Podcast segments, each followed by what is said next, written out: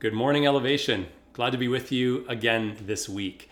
Uh, coming at you from the kitchen this week because I was listening to a webinar this week and a woman was talking about her experience with a new workplace hazard being the kitchen. She talked about how her new office is in the basement of her home, and every time she comes upstairs to be with her family, she has to walk through the kitchen. And while it's just so tempting, and so she finds herself going for snack after snack every time, to the point that she decided that in order to come into the main part of her house from this point on, she was going to exit the basement through an external door, walk around the house, and enter in a way that she would not have to walk through the kitchen. So, yes, new workplace hazards for those of us who are working from home. But there are some old workplace hazards that are still around as well, even if we don't find ourselves in the office. For myself specifically, one of those hazards is a little something called misunderstanding. There are a lot of reasons to avoid talking about sex this morning, not the least of which is that anytime I wander into sensitive territory, I run the risk of being misunderstood. So here's my request stick with me. Don't bail out too soon. If your eyes start to roll or your cheeks start getting flushed, just bring yourself back and try to stay the course. One final reminder that this morning's message is rated PG. So, why now? It's been two years since we've talked about sex on a Sunday morning. In 2018, we talked about it a lot. I made a vow that we wouldn't talk about it at all in 2019, so here we are in 2020. Two years is long enough. A bit of context then before we dive in. Two years ago, our elevation community was knee deep in a conversation about the intersection of same sex relationships and Christian faith in the end, we decided to cast a vision that would allow room for people to believe and practice their faith indifferently, even while still journeying together as a church. For those of you who weren't with us, you can find information by going to the About tab on our website, and you can look under the heading Unity and Diversity. There's some resources there uh, that you can get caught up with the decisions that we made during that season. Uh, now, of course, we had no interest in throwing out the baby with the bathwater. There were some things that we decided to get rid of, one being barriers for people in same sex relationships participating fully in the life of the church. We got rid of that. We also got rid of the notion that everyone in the church has to believe and practice their faith the same way. So there are some things we wanted to get rid of, but there were others that we want to hang on to. We had no interest in throwing out marriage, for example, or sexual ethics. There are a number of important values that guide our community as we form healthy relationships and seek to express our sexuality in God honoring ways.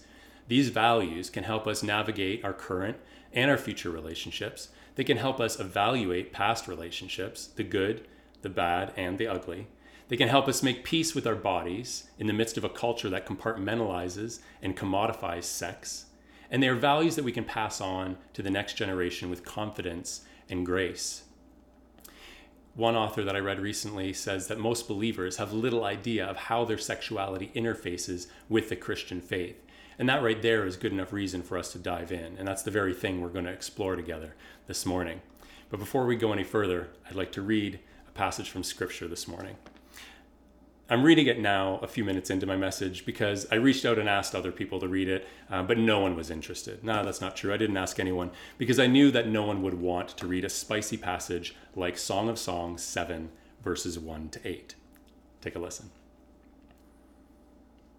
How beautiful your sandaled feet, O prince's daughter! Your graceful legs are like jewels, the work of an artist's hands. Your navel is a rounded goblet that never lacks blended wine. Your waist is a mound of weed encircled by lilies. Your breasts are like two fawns, like twin fawns of a gazelle. Your neck is like an ivory tower. Your eyes are the pools of Heshbon by the gate of Bath-rabbim. Your nose is like the Tower of Lebanon looking toward Damascus. Your head crowns you like Mount Carmel. Your hair is like royal tapestry. The king is held captive by its tresses. How beautiful you are, and how pleasing, my love, with your delights. Your stature is like that of the palm, and your breasts like clusters of fruit. I said, I will climb the palm tree, I will take hold of its fruit. Now, the first things that we learn about sex are biological and mechanical. We learn the what and the how about sex. Well, at least most of us do, if we pay attention. In the eighth grade, uh, I remember uh, when we did a sex ed unit in our health class, uh, I ended up getting myself in a little bit of trouble. You see, I was the class clown in grade eight. I would do just about anything to get attention. And so when we all of a sudden start talking about body parts and seeing these diagrams and pictures, I just couldn't help myself. And the net result was that at the end of the, the five day unit of health, I got kicked out of class four of those five days. I remember by the, the last day, the teacher just looked at me and I, he didn't even have to say anything. I just nodded and walked out in the door into the hallway. Uh, my grade eight self just could not handle the awkwardness of this all. But once we're mature enough to handle the ground level material, we can move on to other more important questions, like why and who. Answers to the first two questions apply pretty much across the board, but it's in this next level of questioning that the answers begin to vary significantly. Health class will offer answers to the questions of who and why, uh, as will the news media, special interest groups, the healthcare community, artists, psychologists, sociologists, anthropologists, along with other ists, and just about anyone who has an opinion. And some of the answers provided in these spaces add value to the conversation. Sex must be consensual. That might be something that is told in a health class, and that's something that is an important message. Um, sex creates emotional bonds. Maybe a psychologist or a therapist would, would talk about that, and that is a very important thing for us to understand about sexuality. Uh, even in in middle school and high school sex ed classes where they talk about you know practicing safe sex and the importance of this. Again important valuable lessons. I may wish that they were talking about abstinence being the safest sex but the reality is there's still good messages being shared out there. But other answers to these why and who question tend to muddy the waters when the sexual vision of the culture we live in or more accurately the sexual visions of the culture we live in because there are many different ones are at odds with the sexual vision that god has been casting since he first first commanded our naked ancestors in the Garden of Eden to be fruitful and multiply. Our sexuality is an important part of who we are. Unfortunately, it's also something that most of us prefer to avoid talking about, especially in church. But it's worth getting a little uncomfortable this morning, because while everyone else is growing more confident sharing their opinions, the church seems to be whispering. The author Philip Yancey, who I've read for a number of years now, uh, made this quote. He said, I know of no greater failure among Christians than in presenting a persuasive approach to sexuality. Now, when I first read this, I thought, well, I can think of some other significant ways that Christians have failed. Um, an overstatement, sure. But what if we let Yancey's hyperbole press us for a response?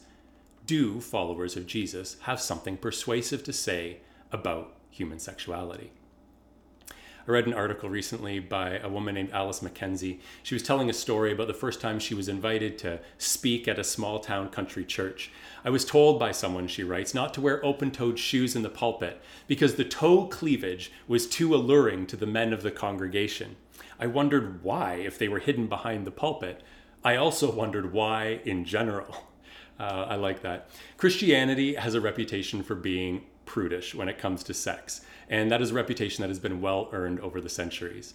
So, with 2,000 years of churches being disproportionately concerned about what men and women do with their bodies, maybe it's just time to stop talking about it. But the key phrase there is disproportionately concerned. I read a headline last week. It said $500,000 bet on rock, paper, scissors ruled invalid by Quebec court. Now you can just imagine two guys getting excited about some kind of a bet or the other, and they decide to actually wager like half a million dollars on this. And the one guy loses. He ends up taking this massive mortgage out on his house to pay off his debt, and then eventually realizes this is ridiculous. This would never hold up. And so finally, the Quebec court ruled, no, this is not invalid. This is not a valid wager. They said that the amount wagered must not be excessive, and this was clearly an excessive wager. Is it possible, I thought, that the church has wagered too much on this one aspect of discipleship? Jesus didn't have a whole lot to say about sex, but Paul did in his New Testament writings, and his straightforward message for the earliest followers of Jesus was to flee sexual immorality and pursue self control. Now, sexual immorality is an English translation of the Greek word porneia, which refers to sex outside of marriage.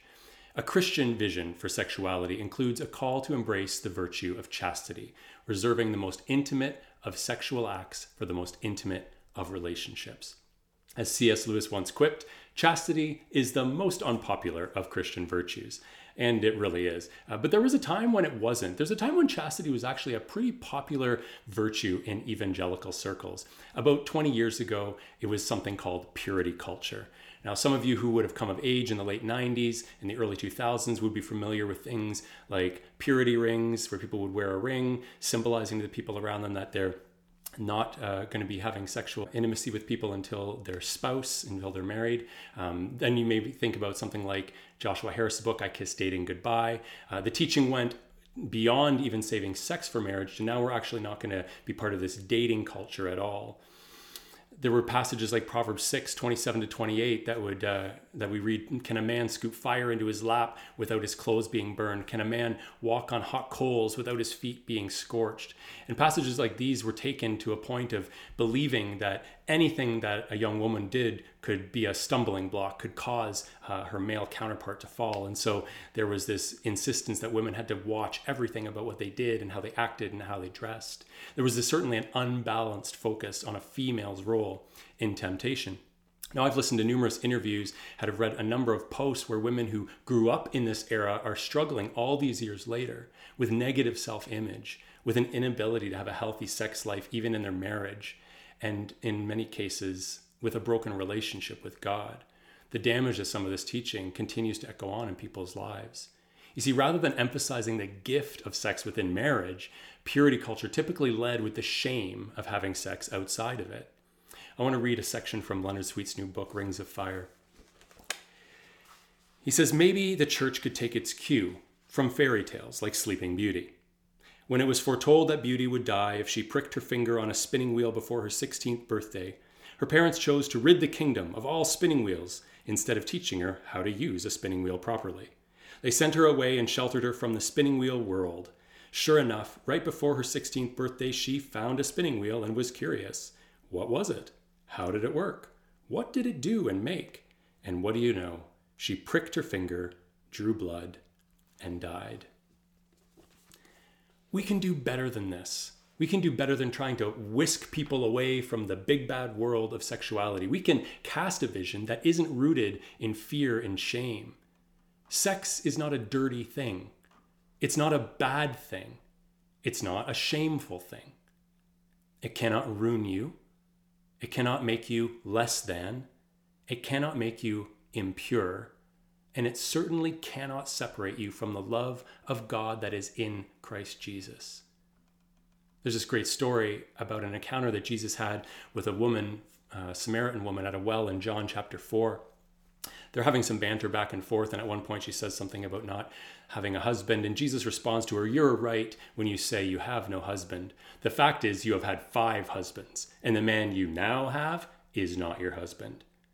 Jesus calls her on this kind of behavior that she was living. Uh, she quickly tries to change the subject. And the very next thing he says to her is this A time is coming when you will worship the Father neither on this mountain nor in Jerusalem. Many of the Samaritans, then we read, from that town believed in him because of the woman's testimony. This is what she said He told me everything I ever did. So think about what happened here. Jesus named the woman's sin, and included her among God's people. Deborah Hirsch writes the gospel doesn't involve God simply obliterating our history. God is a redeemer, not an eraser. When I read that quote, it reminded me of the passage from Isaiah 61, where the prophet is describing how God had empowered him by his Spirit to bestow a crown of beauty instead of ashes, the oil of joy instead of mourning, and a garment of praise instead of a spirit of despair. As a community of faith, not a community of fear, we want to inspire one another toward the goal of chastity in a positive way without falling prey to judgment and self righteousness. Like Jesus, we will avoid using guilt and shame as weapons against those who falter in their pursuit of this vision we're describing or who were never pursuing it to begin with. There's a beautiful quote from Ontario author Ann Voskamp. She writes The miracle of intimate union of communion comes through brokenness, through broken places and broken people and the brokenness of Christ. Lisa Wade is a professor and sociologist and the author of a recently released book, American Hookup. She spent five years studying sexual culture on university and college campuses, and one of the many observations she makes goes as follows. She says the most stigmatizing label on college campuses today is no longer one that references sexual behavior like slut, or even the more hookup culture consistent prude. It's desperate, as in desperate for a meaningful relationship. The social pressure that young adults are feeling from their peers is to avoid making a connection between their sexual activity and their longing for relationship. It's an approach that, in the words of another author, simply baptizes casual sex in the name of self expression and divorces sex from covenant faithfulness and self sacrificial love.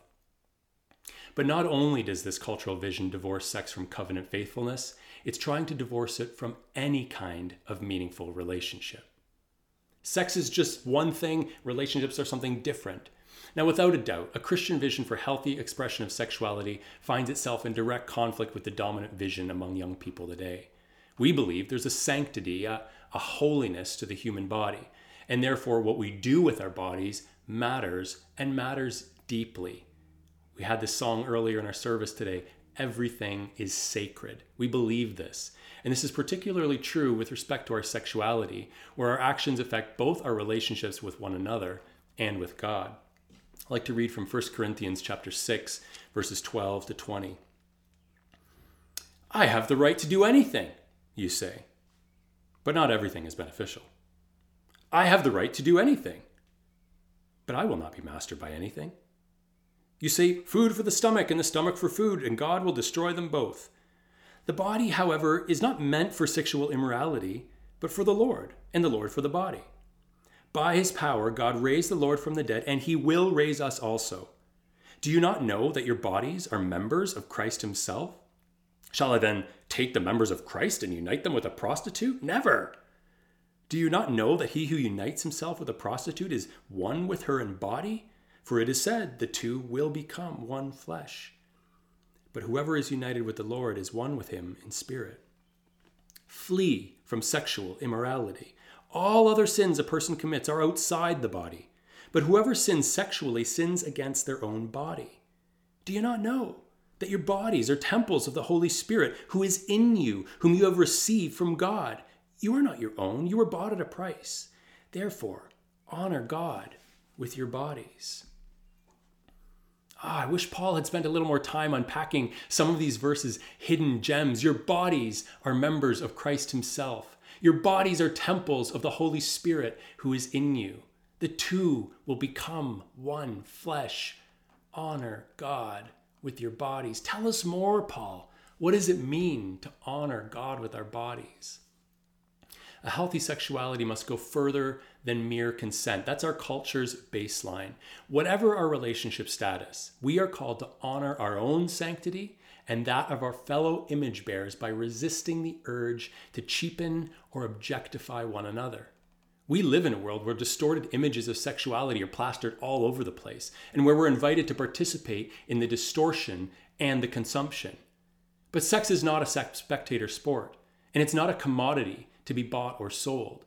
Sex is not something to be taken when we want it, it's something to be, to be shared. It's this interesting little verse in, in this section from 1 Corinthians 6. Paul says, Whoever sins sexually sins against their own body. And and I don't really have time to go into all of what that could mean, but but there's one thing that kind of stuck out to me this week.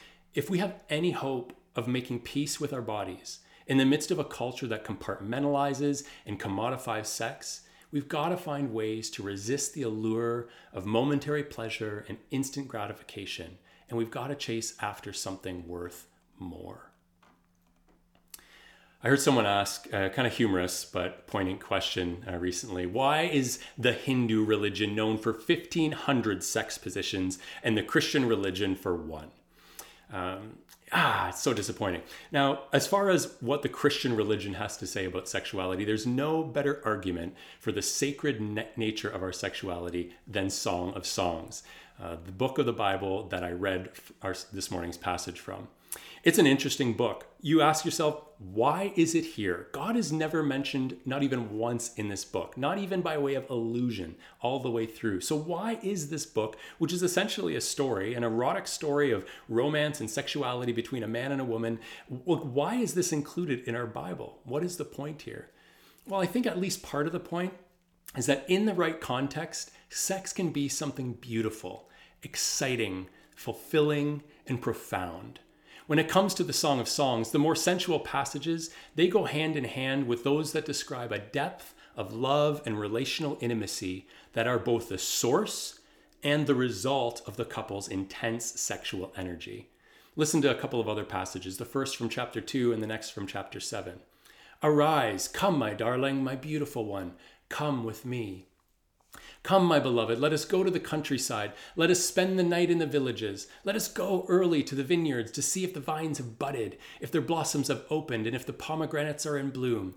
There I will give you my love. As we read this back and forth dialogue through these eight chapters, what we find is a respectful, reciprocal, mutual pursuit and invitation between the lover and beloved. Leonard Sweet refers to what he calls the giftedness of sex, its genius as a binding force, its inspiration to the human imagination in the creation of great music, poetry, and art, its role as a motivator and insurer of family stability. Last week we talked about how the Genesis narrative acknowledges our need for relationship. It also points out the significance of our sexuality by referring to the unique bond it creates between partners in the covenant of marriage. From Genesis 2, when a man leaves his father and mother and is united to his wife, they become one flesh. In a marriage relationship, sexual intimacy can provide a source of physical pleasure, can open a husband and wife to the possibility of procreation, and can become a physical demonstration of deepening respect and love and a sign of lifelong commitment. I love the way that Eugene Peterson translated 1 Corinthians 7, verse 3 in the message. Sexual drives are strong, but marriage is strong enough to contain them and provide for a balanced and fulfilling sexual life in a world of sexual disorder. Last week, my eyes were bugging me. I don't know, maybe it's spending too much time staring at screens and doing video chats with people. I don't know. But my eyes were kind of dry and watery, so I went and grabbed some eye drops. Uh, it was kind of frustrating actually. Uh, when I, I got the little bottle, I wanted to see how many drops I was supposed to put in each eye. And the writing on the box was so incredibly small, I couldn't even read it. And I'm thinking, wait a second, like the only people using this are people whose eyes are bothering them or aren't healthy. Why did you make the writing so small? Anyways, I put it in, put the drops in my eyes, and things cleared up in time. It's easy for our vision of the life God has created us to live to get blurry from time to time. And sometimes it may feel like it's hard to understand what God wants from us. At the end of the day, I think the most important thing to know is not what He wants from us, but that He wants us. Now, if we go back to that Song of Songs, some have read this book of the Bible and drawn parallels to God's love for his people. Some would say that it's actually not about a man and a woman at all, it's just about God and his people. Uh, I think that's a bit of a stretch. But I think that when we read these words between the man and the woman, when we read them talk about their love for one another, I want to share one final passage here this morning because the words that we use to describe our love for one another, they're just a shadow just a, a fraction of the kind of love that God has for each one of us. From Song of Songs, chapter 8, verses 6 and 7. Imagine God speaking these words to you Place me like a seal over your heart, like a seal on your arm, for love is as strong as death, its jealousy unyielding as the grave. It burns like blazing fire, like a mighty flame. Many waters cannot quench love, rivers cannot sweep it away. If one were to give all the wealth of one's house for love, it would be utterly scorned. The Christian story invites each of us to bring the fullness of our faith into play as we form healthy relationships and seek to express our sexuality in God honoring ways. Let us pray. God, I'm grateful that we can crack open our Bibles and find a book that is filled with this steamy love language between a man and a woman who are discovering the joys of love and of sexuality. God, because our bodies are not bad. You've created us the way that we are. You've created us for these longings. You've created us with these longings. And God, I'm grateful that we can turn to you, not being ashamed of this, but knowing that you are our creator. And God, I want to invite you into our lives, into our relationships. I pray that you would help clear our eyes of the, all of the different visions that our culture puts out in front of us for what sex is all about. And I pray that you would help to replace that with a healthy vision for how we can understand ourselves as sexual beings and how we can respect and honor the people around us as the same. God, I pray that you would help us to engage in good conversation around this theme, that we wouldn't feel like we need to whisper, but that we can boldly walk forward with a confident vision of that we are the people you've created us to be. Go with us in Christ's name we pray. Amen. Well, it's been good spending time with you once again here online. And I want to remind everybody that we have an opportunity, as we do each week, to join together in our neighbors groups. If you're visiting us online and you haven't been a part of a neighbors group in the past, there'll be a link in the comments section. You can click on that. I'll be the host of that group and I'll invite you to come on in and have some spicy conversation with us today. God bless you and peace to you this week.